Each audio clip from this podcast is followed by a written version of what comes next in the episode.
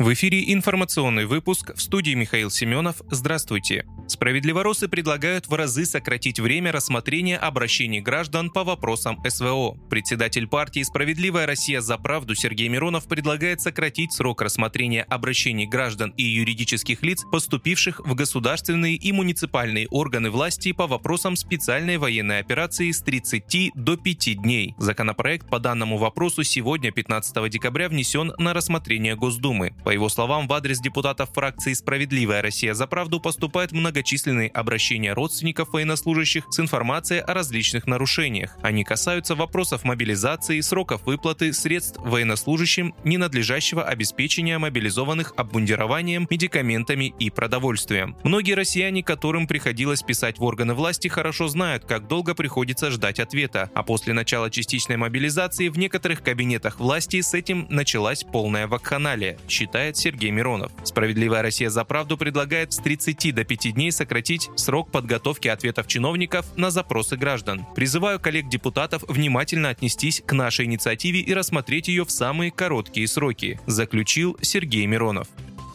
Чиркова назначили председателем Фонда пенсионного и социального страхования. Премьер-министр России Михаил Мишустин назначил председателем Фонда пенсионного и социального страхования Сергея Чиркова, говорится в сообщении, опубликованном в официальном телеграм-канале правительства. Сергей Чирков начал работать в Пенсионном фонде России в 2001 году, где прошел путь от главного специалиста до временно исполняющего обязанности председателя правления фонда. В Кабмине напомнили, что с 1 января 2023 года начнет работу единый фонд пенсионного и социального страхования «Социальный фонд», который будет образован в результате объединения пенсионного фонда и фонда социального страхования. В социальном фонде сохранятся все выплаты, услуги и обязательства, которые находились в компетенции ПФР и фонда социального страхования.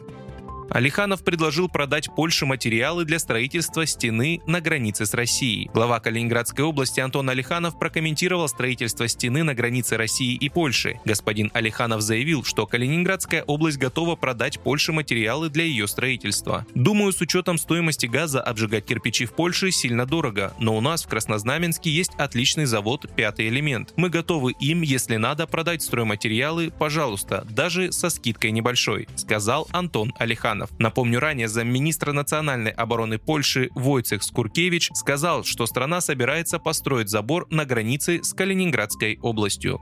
В результате украинского обстрела в Донецке пострадали пять человек. Утром 15 декабря ВСУ атаковали Ворошиловский и Киевский районы Донецка с 40 ракетами реактивной системы залпового огня. Пока известно о пяти пострадавших, в том числе один ребенок 2012 года рождения, заявил мэр города Алексей Кулемзин в эфире телеканала «Россия-24». В городе заявили, что этот обстрел стал самым массированным с 2014 года. Вы слушали информационный выпуск. Оставайтесь на справедливом радио.